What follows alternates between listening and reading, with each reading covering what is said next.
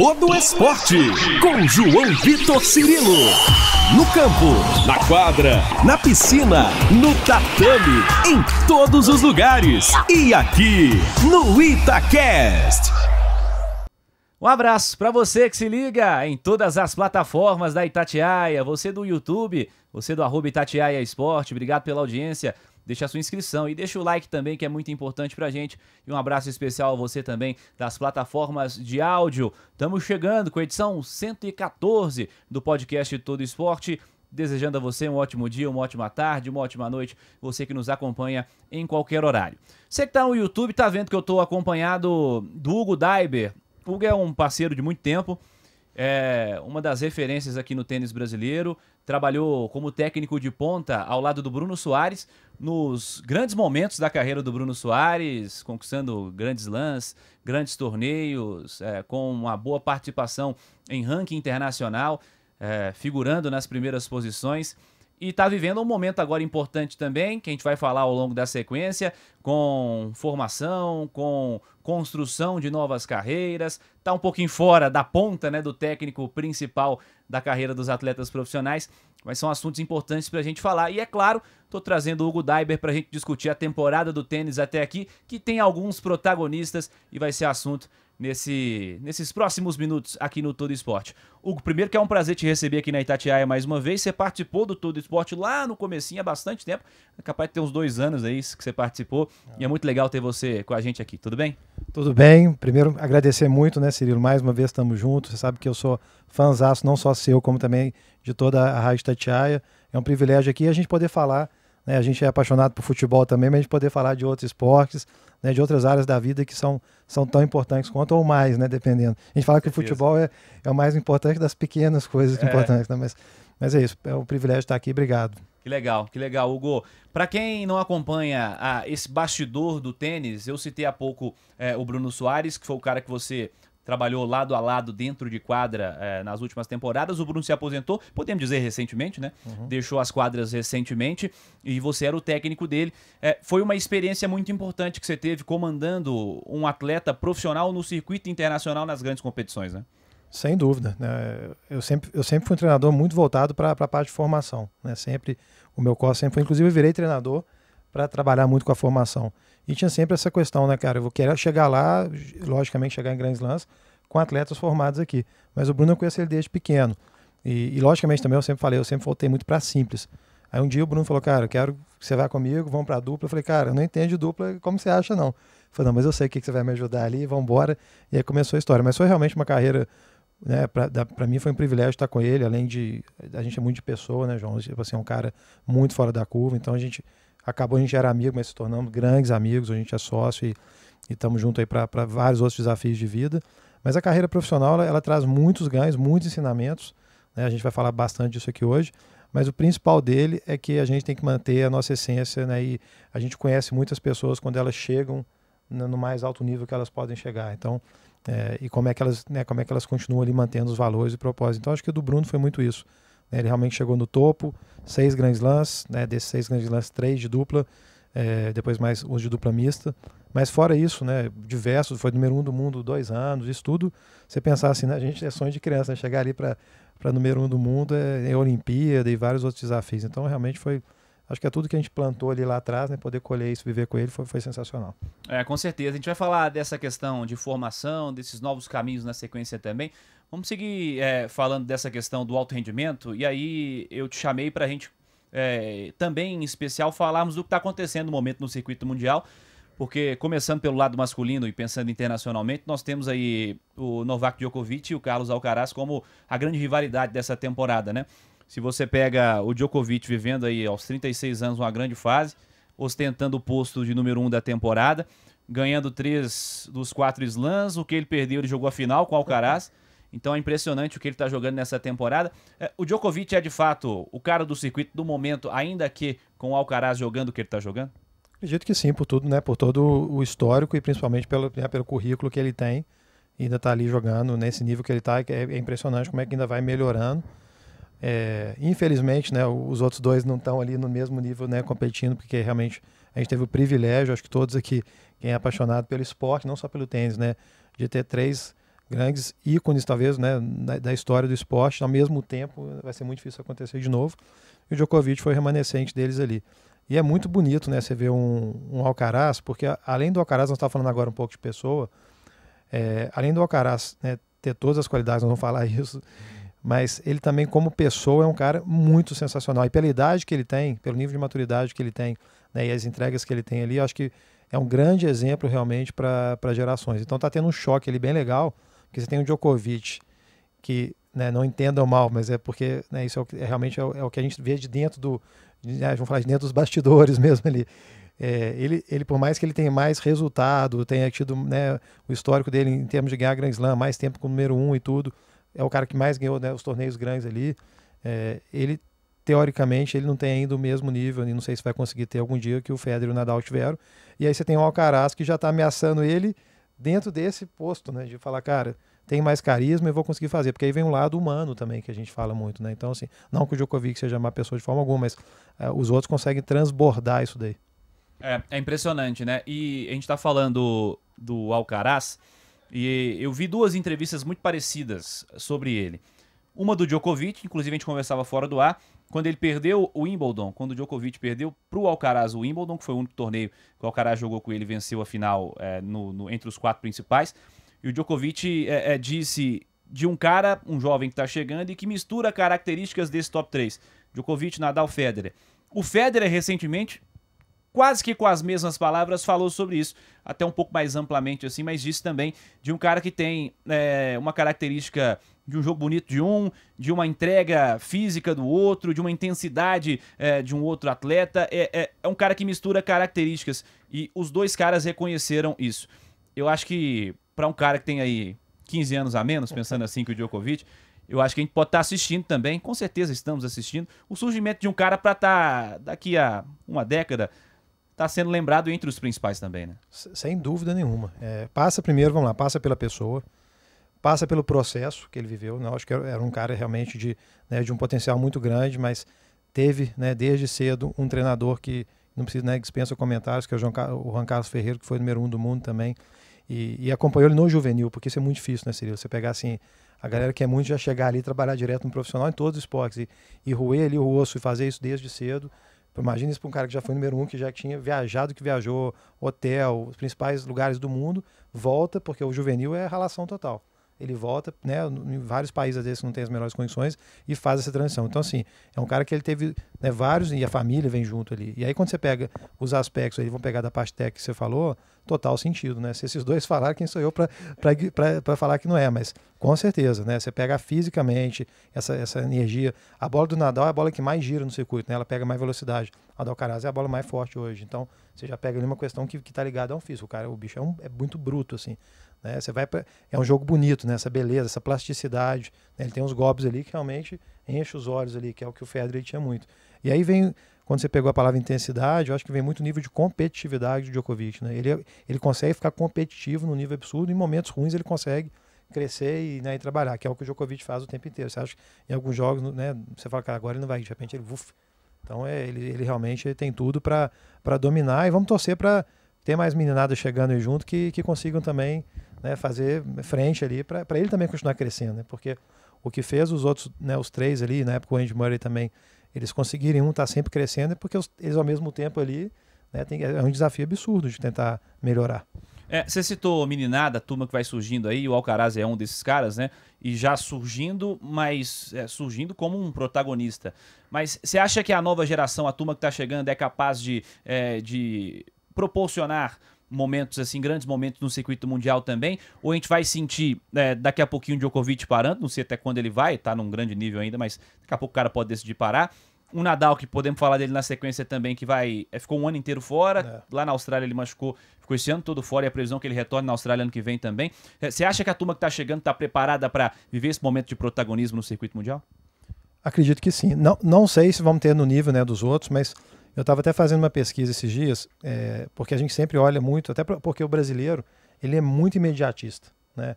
Então a gente fala não, tem que chegar ali, tem que vir aquela promessa do juvenil, que a gente vai falar um pouco sobre isso aqui daqui a pouco, vir aquela promessa do juvenil e aí depois não dá certo ali com 19, 20 anos, já parece que não vai dar. E aí você tem a média, né? Quando as pessoas chegam no top 100, a média de idade ali. Eu fiz uma pesquisa recente dos top 20. Né? A média de idade hoje é 24 anos. Se você tirar ali o Djokovic, o Dimitrov e tem mais um, já, já vai cair isso para uns 22. Então, o que, que, que isso significa? Nós temos ali, cara, muita gente nova né, que está ali já em top 20. E muita gente em condição de brigar, de, né, porque o tênis hoje é um esporte, o calendário é absurdo. Né? Se fosse pensar assim, que seria um calendário, vamos pegar agora da Fórmula 1, 19 provas no ano, né? 20, 22, sei lá quantos tem de corrida hoje. Ou até um calendário do futebol também, que joga um jogo no, no domingo e um na quarta. E joga um torneio. O do tênis, cara, o negócio é muito insano, porque você tem praticamente eventos a semana inteira, né? Do, o calendário inteiro. E isso vai depender muito de, logicamente, de um físico. Imagina um dia que você gripou, você não está legal, baixou a imunidade. Né? Isso tudo vai fazer, uma, vai fazer uma diferença grande. E se você tem 20 caras competindo ali entre, entre 22, 23, 24 anos, cara, vai ter, uma, vai ter uma, uma mistura ali. E tem jogadores ali que eu aposto muito, cara. Eu gosto muito do Sinner. Acho que o Sinner é um cara que ele ainda precisa de alguns detalhezinhos ali, mas ele é um cara que, que consegue ganhar, um cara que pode ganhar Grand Slam. Né? Tem alguns outros. Né? O Shelton está chegando agora. E o Shelton, cara, o saque do cara é absurdo. Né? E também é um menino, mas ele pega o Rublev, cara, vou, vou esquecer porque é muito menino, o Félix, que a gente já tá falando um pouquinho. Tem vários jogadores ali, que é Medvedev, Medvedev é super competitivo, né? Então você tem vários jogadores ali. O Zverev a gente já tá achando o Zverev velho. Tsitsipas é, já tá velho, tá 24, 25 é, anos. É. Esses caras são novos. Cara que a gente vê há mais tempo, né? É, mas pô, tem uma geração muito boa aí. Nós falamos do Rafael Nadal, um cara que é, esteve fora durante toda essa temporada. Um indicativo de que ele vai deixar as quadras em breve, mas um cara que marcou absurdamente uma geração inteira. É, e é um, do, um desses caras, uma dessas referências que a gente tem por aí. Você conviveu com o Bruno Soares recentemente no momento em que ele decidiu parar de jogar. Como é que funciona na cabeça de um atleta, você que viveu no dia a dia, essa reta final de carreira e o entendimento de que talvez seja a hora de. Deixa eu curtir minha família aqui. O Bruno foi um pouquinho mais, né? Pensando em idade, mas com um número bem menor de lesões que o, que o Rafa teve, né? É, até porque também pela dupla já, já também, facilita um pouquinho. Também. Mas essa pergunta é muito importante. É, saber parar é, é, muito difícil, né, cara? E, e assim, o, o, que a gente falava muito na hora que o Bruno começou a, a, ter um pouco desse discurso, né, de já falar, ah, cara, não sei se é isso mais, eu não sei como é que vai ser. A frase que a gente usava é: não vamos pensar em, em frear, não vamos pensar em você, cara, agora vamos enfiar o pé todo no acelerador e vamos ver até onde realmente dá para ir, até onde a gente realmente consegue ir. E o que, que era, o que, que era nós? A gente tem hoje tem muita estatística, né, cara? Você consegue avaliar muita coisa. Então não é só resultado, não. Você consegue ter estatísticas ali, no caso dele, cara, tá caindo demais o percentual de, de games ganhos com saque. Ou seja, o saque tá tendo que fazer um esforço muito mais grande para poder ter a potência. Então você consegue ter, mesmo que às vezes você está ganhando, o público de fora não está vendo, mas a gente já consegue ir percebendo. Né? Os dados são bem claros, né? A estatística muito, é bem clara. É muito claro. Então dá, com certeza isso tem no futebol, esses caras são todos mapeados ali. Né? Pra, quando tá movendo, peraí, esse cara lateral aqui já começou. Então não é só fazer o teste físico, não é só ver um jogo ali, não é só o resultado. Muitas vezes ele até chegou a ganhar um grande slam já, pensando já em diminuir. Quando ele, né, principalmente pandemia, né? Pandemia mexeu a cabeça de todo mundo. Só que ele ganhou em 2020 um US Open. E ali já tinha um pouco dessa, dessa dúvida, como é que vai ser porque também já vira pai. Os meninos já começam, ele já era pai, mas aí os meninos já começam a sentir falta de um pai dentro de casa, né? os meninos já vão ficando mais velhos. Então isso tudo vai fazendo. E eu acho que o mais importante, que com certeza o Nadal também está fazendo isso, é como que você já vai pensando no seu pós. Né? Porque você não pode esperar ali acabar para começar. Uma coisa é, no paralelo, é isso que a gente falava muito também. Vamos fazer as coisas no paralelo? Vamos, vamos montar um time aqui no paralelo para ir trabalhando para a gente nisso aqui. Com a gente nisso aqui, nem para a gente. Vamos trabalhando aqui. E vamos focar nesse de cá. Porque também se o cara ficar aqui pensando o tempo inteiro ali, já vai cair muito mais rápido, né? Então ele conseguiu fazer. O Nadal, com certeza, é isso daí. Assim, vai ser um. Né, já, o Federer, que saiu ali, para mim, né, acredito para todo mundo que é apaixonado com tênis, foi muito emocionante. Ali, inclusive, os dois ali, né, naquela despedida do Federer, os dois chorando, mostrou realmente o que é, é a essência né, do esporte. O é, que é bonito no tênis também, né, João? Porque é legal a gente falar isso, né? O tênis é um esporte que a gente convive no vestiário todo mundo, né, cara? Você, sai, você não tem essa questão de tá um aqui, outro lá, tá todo mundo junto, o treinador de um o treinador do outro, a gente fica amigo de muita gente. Então, acaba que isso é, é o que vai levar para a vida, né? E aí vale também isso. O que, que você construiu ali naquela carreira? Você simplesmente foi lá, jogou, ganhou e, e aí? O que, que você construiu ali tipo, de, de amizade, de relacionamento? O que, que isso vai levar para sua vida? Então, acho que o Nadal, eu não tenho dúvida que ele está super bem assessorado ali. Né? Sem dúvida alguma. No feminino, nós tivemos uma variação maior entre as vencedoras dos principais torneios nessa temporada. Sabalenka, a Iga também, que era em determinado momento da temporada tida até quase que como imbatível. No feminino, uma variação maior. E dentro dessa variação, nós tivemos a presença de uma brasileira que teve um desempenho absurdo essa temporada. Nós tivemos, depois de muito tempo, é, uma tenista top 10. É impressionante o que a Bia Haddad Maia fez nessa temporada. Nessas últimas semanas, alguns problemas, situações fora de quadra também, lesão, enfim. E ela tá ainda, e a gente está gravando isso numa sexta-feira para publicar na segunda-feira. Na semana, nessa semana que a gente está gravando, é a Bia 21 do mundo. É, é um negócio absurdo, né? São números absurdos, uma temporada fora de série. Então, no feminino, nós podemos aqui enaltecer né, o trabalho de uma brasileira que se colocou entre as principais tenistas da temporada e pensando no nosso histórico aqui, das principais tenistas de todos os tempos, né? Sem dúvida nenhuma, né? Acho que no tênis feminino aqui a gente tem a Maria Esther, que é né, pouca reconhecida no Brasil, mas o que ela fez pelo mundo. Só para ter um exemplo da Maria Esther, quando ela faleceu, o presidente de Wimbledon veio. O Wimbledon é tipo assim, a entidade mais, né, mais sagrada, não só do tênis, talvez da Inglaterra ali, de, né, de tudo, né, de pegar todos os esportes ali. Ele veio e ele ficou horrorizado. Como que no próprio enterro dela, não tinha muitos brasileiros lá. E ele falou, cara, eu achei que eu ia chegar aqui e ia ver todo mundo do Brasil É, aqui. é. Mas essa questão também de valorização. E a Bia, ela realmente, né, ela- a gente conhece ela desde pequenininha, do juvenil, potencial muito grande. De novo, pessoa maravilhosa, né, muito trabalhadora, tem todo o biotipo, tem todas as condições. Ela realmente é uma jogadora top 10. Chegou para chegou ficar. Logicamente, a gente sabe que quando você chega ali só tem desafio grande, só tem pedreira. Né? Às vezes a gente fica escutando, porque o comentarista fala igual agora, ah, não, caiu um pouco. Não, caiu, cara, perdeu um pouco essa semana, teve a lesão, teve aquilo ali, mas pô, tá ali, igual você falou, tá em 20, em 20 do mundo, Imagina né? um circuito internacional, cara. Você tá entre as- as 20 ou 25 melhores do planeta inteiro, né? Nossa, super bem treinada. Tá, tá, acho que esse- essa história que a gente fez ali com o Bruno, eu vejo muito o Ra- Rafa Pacharoni, que é o treinador dela. Né, tem um time que está vindo com ela junto ali também, da preparação física, da fisioterapia, acompanhando direto. Ela, ela montou esse time ali, é um timezinho bem. E ela é muito de time também, sabe? Isso que é, que é bacana. E é, ali é questão de detalhe. A minha, a minha avaliação assim, dela de, né, de, de consistência é o seguinte: chegar é mais fácil que manter. No, no sentido de, né, primeiro, você está correndo ali, você, tá, tem, você tem aquilo que você está perseguindo. Então, aquela que está ali 1, 2, 3, 4, 5, 6, 7, 8, elas muitas vezes não estão nem olhando para vocês, elas estão tentando fazer o delas bem feito. E você está mirando ali. Quando você chega, só que aí a, a história inverte Inverte. a galera vai te mirando. E o mirar no esporte, principalmente no tênis, o tênis é um esporte que ele é muito estudado. Então a estatística ali é absurda, tem muita informação. Então quando a Bia chega direito, logo no início, muitas vezes o jogo dela não está tão ma- mapeado. Hoje eu te garanto, cara, que todas ali estão mapeando ela da melhor forma, porque sabe que ela é uma ameaça gigante para ser uma jogadora. Cara, quem, quem quer para falar aqui? Depois que você chega em top 10, você pode ser uma do mundo. Né? Isso tudo ali pode ser uma conspiração.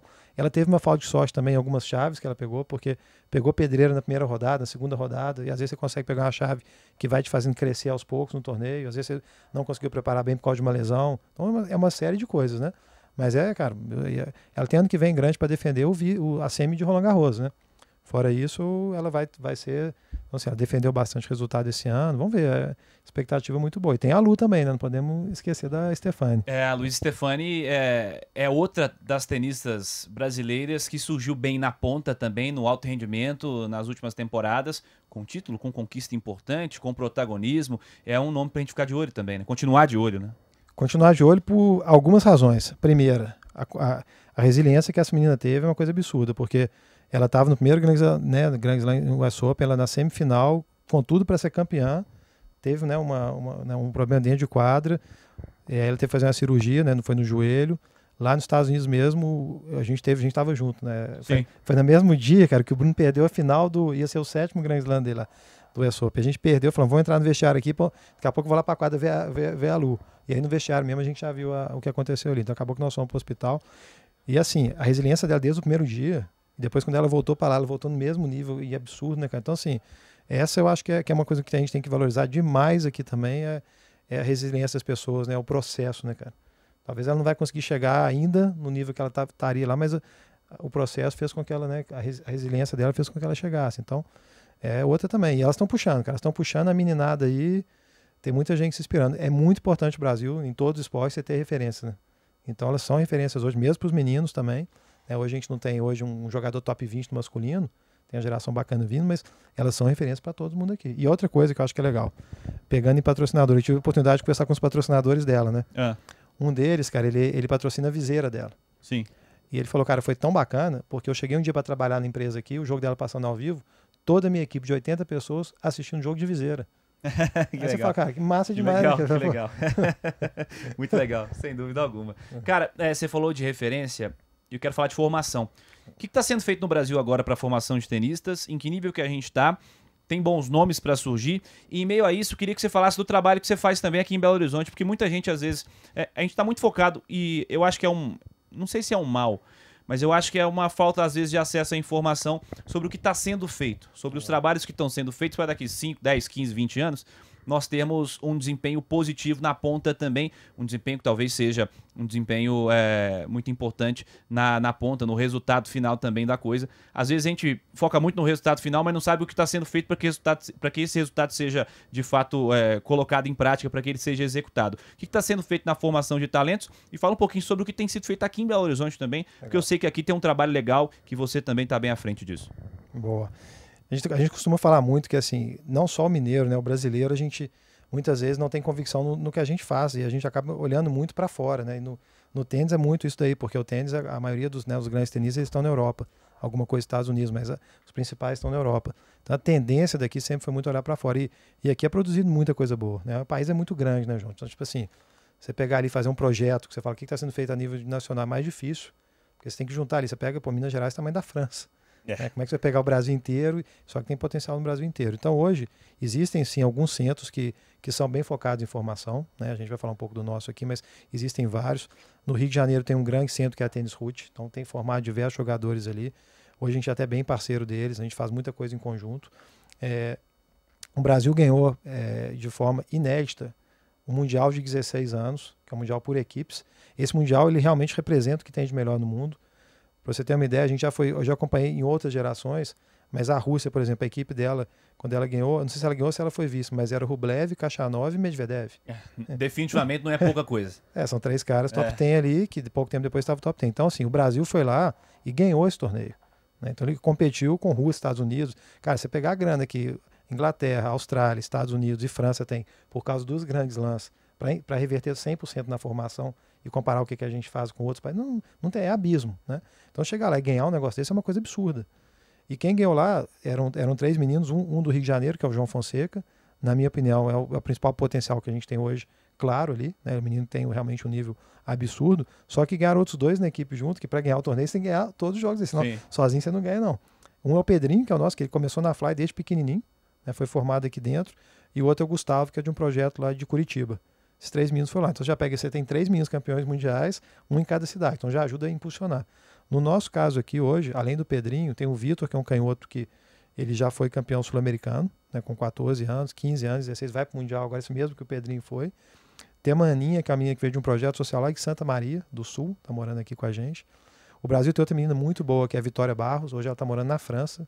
Ela não conseguiu, não seguraram ela dentro de um projeto aqui dentro, ela acabou indo para a França, mas é uma menina absurda, tá ganhando um monte de torneio lá de 18 com 14 anos. Que isso. É. E aí você tem o Pedrinho Chabagós, que é filho de um grande tenista também, que, é o, que foi também um dos melhores jogadores né, dos juvenis do mundo. Então, assim, se juntar essa turma, o que, o que a gente quer, nós falamos um pouquinho disso ali. Se a gente conseguir juntar essa turma e eles chegarem ao mesmo tempo, a gente transformou a modalidade no país. O que, que, é isso? A gente fala muito de falar português no vestiário. Né? Nesses anos todos eu não tive. Infelizmente o Bruno não bateu com a época do Guga, eu sou é. muito amigo do Guga, mas não jogaram junto. Então a gente falaria muito português ali com o Guga, mas era, era só jogador de dupla, né, cara? Uma hora ou outra que chegava um brasileiro ali na simples. O Thiago Monteiro conviveu um pouquinho, mas sempre era o Bruno ou o Marcelo. E aí você, pô, porque vestiário lá com todo mundo. Mas se você tem 10 jogadores, e você pegar hoje no Brasil, né, cara? Thiago Wilde voltou bem, Monteiro, Merigene, aí tem o Putinelli, tem o Reide, Boscardin. É, tem o Matheus Alves, lá, assim, aí junta com esse aí, com essa minada que eu falei, só que nós estamos falando de 15, 12, 15 nomes. Se desses 12, 15 a gente conseguir colocar 8 ali, cara, você tem ali 80, 70, 60, 90. Daqui a pouco um cara faz uma semana boa como o Guga fez lá, pum, bateu top 10. Aí você realmente tem uma, né, você tem uma, uma chance maior né, de mudar toda, toda a história da modalidade. É, você trabalha aqui em Belo Horizonte, você, é. É, ao lado do, do Bruno e de outros parceiros, vocês têm aqui a Fly. A Fly é um projeto já há bastante tempo e me lembro que quando o Bruno começou a ter grandes resultados na ponta, a Fly já existia. É, que é aqui na região centro-sul de Belo Horizonte, no, no Belvedere. É, o trabalho que é desenvolvido aqui em Belo Horizonte hoje, pensando em competição e pensando em formação também? 100%. A base hoje, e ela foi toda pensada assim, inclusive estrutura. Quando a gente foi fazer estrutura nova ali, ela fica ali no Belvedere, na Djalma Andrade, em frente à Fundação Torino, então, do lado da escola. É, quando a gente foi desenvolver essa base, já tinha todo esse processo, beach tênis, a gente joga paddle, a gente é apaixonado com paddle, que é um esporte. A gente falou, cara, vamos pegar ali, vamos fazer tênis, vamos fazer uma junção. Mas no final a gente falou, cara, vai faltar espaço. Vai faltar espaço para formação. Então a gente abriu mão, porque aqui é muito mais fácil pegar no, no, aspecto financeiro, seria um outro tipo de projeto. Falou, cara, vamos fazer o nosso projeto. Então a gente fez quadras ali que são muito bonitas de ver, porque elas são com as mesmas, elas são com, as, com, as com a mesma escala, mas trabalhando por cada faixa etária. Então o menino de 6 anos, ele entra na quadra dele lá, que é uma quadra vermelha, que até por causa da bolinha vermelha, que ela tem 75% a menos de pressão do que uma bola normal, hum. eles fazem isso para poder jogar na linha da cintura. Sim. Porque senão a bola vai picar e vai ficar subindo. Então o menino já aprende a jogar e fica muito mais fácil de ensinar tática de jogo, é muito bonito. É. O menino de 6 anos já consegue jogar ali, né? As meninas é, é muito bacana. Então eles ficam nessa quadra. Aí ele cresceu de idade, ele vai para a quadra laranja, que é uma quadra de 18. A quadra laranja é por causa daquela bola. Sim. A bola que é usada no beach tênis, ela foi desenvolvida pro tênis, que é uma bola que foi, que foi feita e que ela tem 50% a menos de pressão. Sim. Então uma tem 75%, a outra tem 50%. E essa laranja, então, já é menino de 8. Então vai crescendo o tamanho da quadra, a raquete vai aumentando peso. E depois disso ele passa para uma outra quadra que é a verde. É, tem as bolinhas verdes também, que tem 25% a menos de pressão. Então é como se fosse passar de faixa numa luta. Sim. Eles vão passando. Então a metodologia vai acompanhando isso daí. Então o que é bacana disso? Quando chega com 10 anos, cara, a gente está com uma pessoa muito bem formada. Consegue fazer os golpes técnicos quase todos, consegue ir para a rede, consegue sacar diferentes saques. E isso faz toda a diferença. Porque depois, ah, lá na transição é difícil, não, na formação que é difícil. A gente tem que ensinar melhor a formação. E no caso nosso lá na Fly, esses de 10 anos que querem continuar competindo, hoje eles vão para o Serra Del Rey, que é uma base que tem ali no, na saída aqui de, né, para Nova Lima ali, no clube. E quem sai dali vai para o pique. O pique a gente está desde 2006 lá, né? Sim. Aí lá sim. fica realmente a equipe de ponta, que são os meninos. Onde o Pedrinho fica, o Vitor, essa outra meninada tá ali.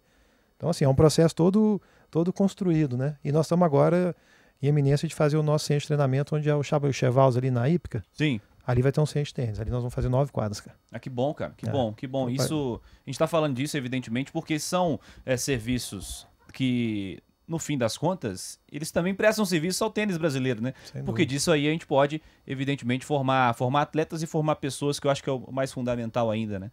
Porque quando você fala da metodologia de treinamento, certamente ela tem uma metodologia de convivência, a adequação, o respeito à convivência em vestiário, a convivência com outros competidores. Acho que isso tudo contribui de, em diversos aspectos para a sociedade também. E isso está aqui em Belo Horizonte, que é, é. importante a gente destacar. Né? A gente vê muita coisa fora daqui, mas aqui em Belo Horizonte tem coisa boa também. Para fechar, e falando de pós-carreira, o Bruno, e você não está no pós-carreira, mas você não está na, na, na, na ponta mais vocês têm coisa fora do tênis também, né? Vocês estão focados também fora da quadra hoje em dia. É. Acho que certamente com a experiência adquirida dentro de quadra, né? Sem dúvida. Nós aproveitamos bastante o que o tênis né, proporciona, porque o tênis é o segundo esporte, é o terceiro esporte mais praticado no mundo. Ele perde para o futebol e para o cricket. Só que o cricket está tá bem concentrado na Índia. Então, Sim. você pegar em nível internacional, o tênis é o segundo esporte mundial, cara, de pessoas praticando. E aí é legal, porque aí você pega essa parte de relacionamento, ela é absurda. Né? Então a gente acabou conhecendo, primeiro, lógico, dentro do Brasil, mas depois no nível internacional, os principais players, né, de todas as áreas ali. Então, é isso, é aproveitar a oportunidade também, né, João? Assim, a gente, as oportunidades são iguais para todos ali. Você pensa você tá ali, você vivencia ali, você fica só na sua bolinha, treinar e tal. Não, gente, cara, toda vez que tinha, isso foi uma coisa bem bacana do Bruno. Vamos, vamos marcar o jantar com tal cara, vamos... E a gente perguntava, tem um que eu acho muito legal, eu cheguei atrasado para um jantar com ele, que eu estava fazendo uma outra coisa, e ele falou, não, vem jantar comigo, tem uns caras massa. Cheguei lá, cara, e do papo tava lá já falando de inteligência artificial, de conseguir tal, tal, tal. Aí eu virei pro cara que tava do meu lado, que era um indiano. Falei, cara, você não viu aquele negócio? Eu tô horrorizado que eu vi aquele supermercado agora que você entra e sai sem ter ninguém dentro, né? Tal, tal, tal. Aí o Bruno falou, cara, ele tá falando disso agora. Ele é que inventou. o cara era, era, o número um da, da Amazon lá, cara, é. que era o cara que tinha feito supermercado. Aí, e ele falando, pô, é da íris do olho que eu controlo, você faz isso, faz isso. Eu falei, Mas essa oportunidade a gente foi sempre pegando, cara. E aí o que, que a gente fez? O Bruno foi muito esperto nisso também, que ele falou, cara, no pós-carreira já vamos fazer o caminho inverso ao invés de a gente continuar né, buscando mais patrocinador, tem que ser honesto para os caras também. E a gente tem que até agradecer aqui, porque no nosso caso aqui a gente teve muita empresa mineira ajudando, principalmente o Banco BMG e a, MRV. É, e assim, e a gente acabou ficando muito amigo deles também. Então no final a gente chegou a falar o contrário, gente, não precisa, pega esse dinheiro que vocês vão fazer e põe outro. Porque nós vamos fazer um outro caminho. E aí o cara falou, mas vocês estão jogando aí. Não, mas daqui é outro caminho. A gente é muito amigo deles e tem que ser assim, cara. Porque tem a meninada que, que vai precisar muito mais, né? Então abriu, abriu as portas para os outros. Mas ao mesmo tempo a gente foi entrando em empresas de saúde, esporte e educação, que eram veias que a gente acreditava muito. Então a gente começou a chegar e falar, cara, o que, que a gente faz bem? A gente consegue conectar e acelerar. Por exemplo, entramos no Okiber em 2019. O cara estava com a Okiber, a empresa de açaí, e eles queriam levar a Okiber para fora do Brasil. A gente falou, cara, peraí, a gente consegue levar vocês para os principais torneios mais rápido Então os caras estavam junto, junto com a marca, como Häagen-Dazs, Rolex, não sei o quê. A marca do cara estava ali vendendo o produto já. E isso foi dando aí, vem muita história de sorte, né? É, um, é, um, é um podcast para isso, mas a gente resumindo, cara, entrou no US Open, na Australian Open, inclusive no Miami Open, onde foi o Super Bowl. Então, assim, até no Super Bowl a gente colocou a marca né, mais rápido. E assim a gente foi entrando em outras empresas. Então, hoje, a gente tem uma holding que é de investimento, participações, que é a Madfish. Ali a gente tem uma área de investimentos grande que a gente fez. Depois a gente tem uma outra que é a Madland, que é uma. Essa, é, é, hoje é um. Você falar comigo, o projeto de vida vai ser muito dentro dele. A gente está com tênis como um dos projetos.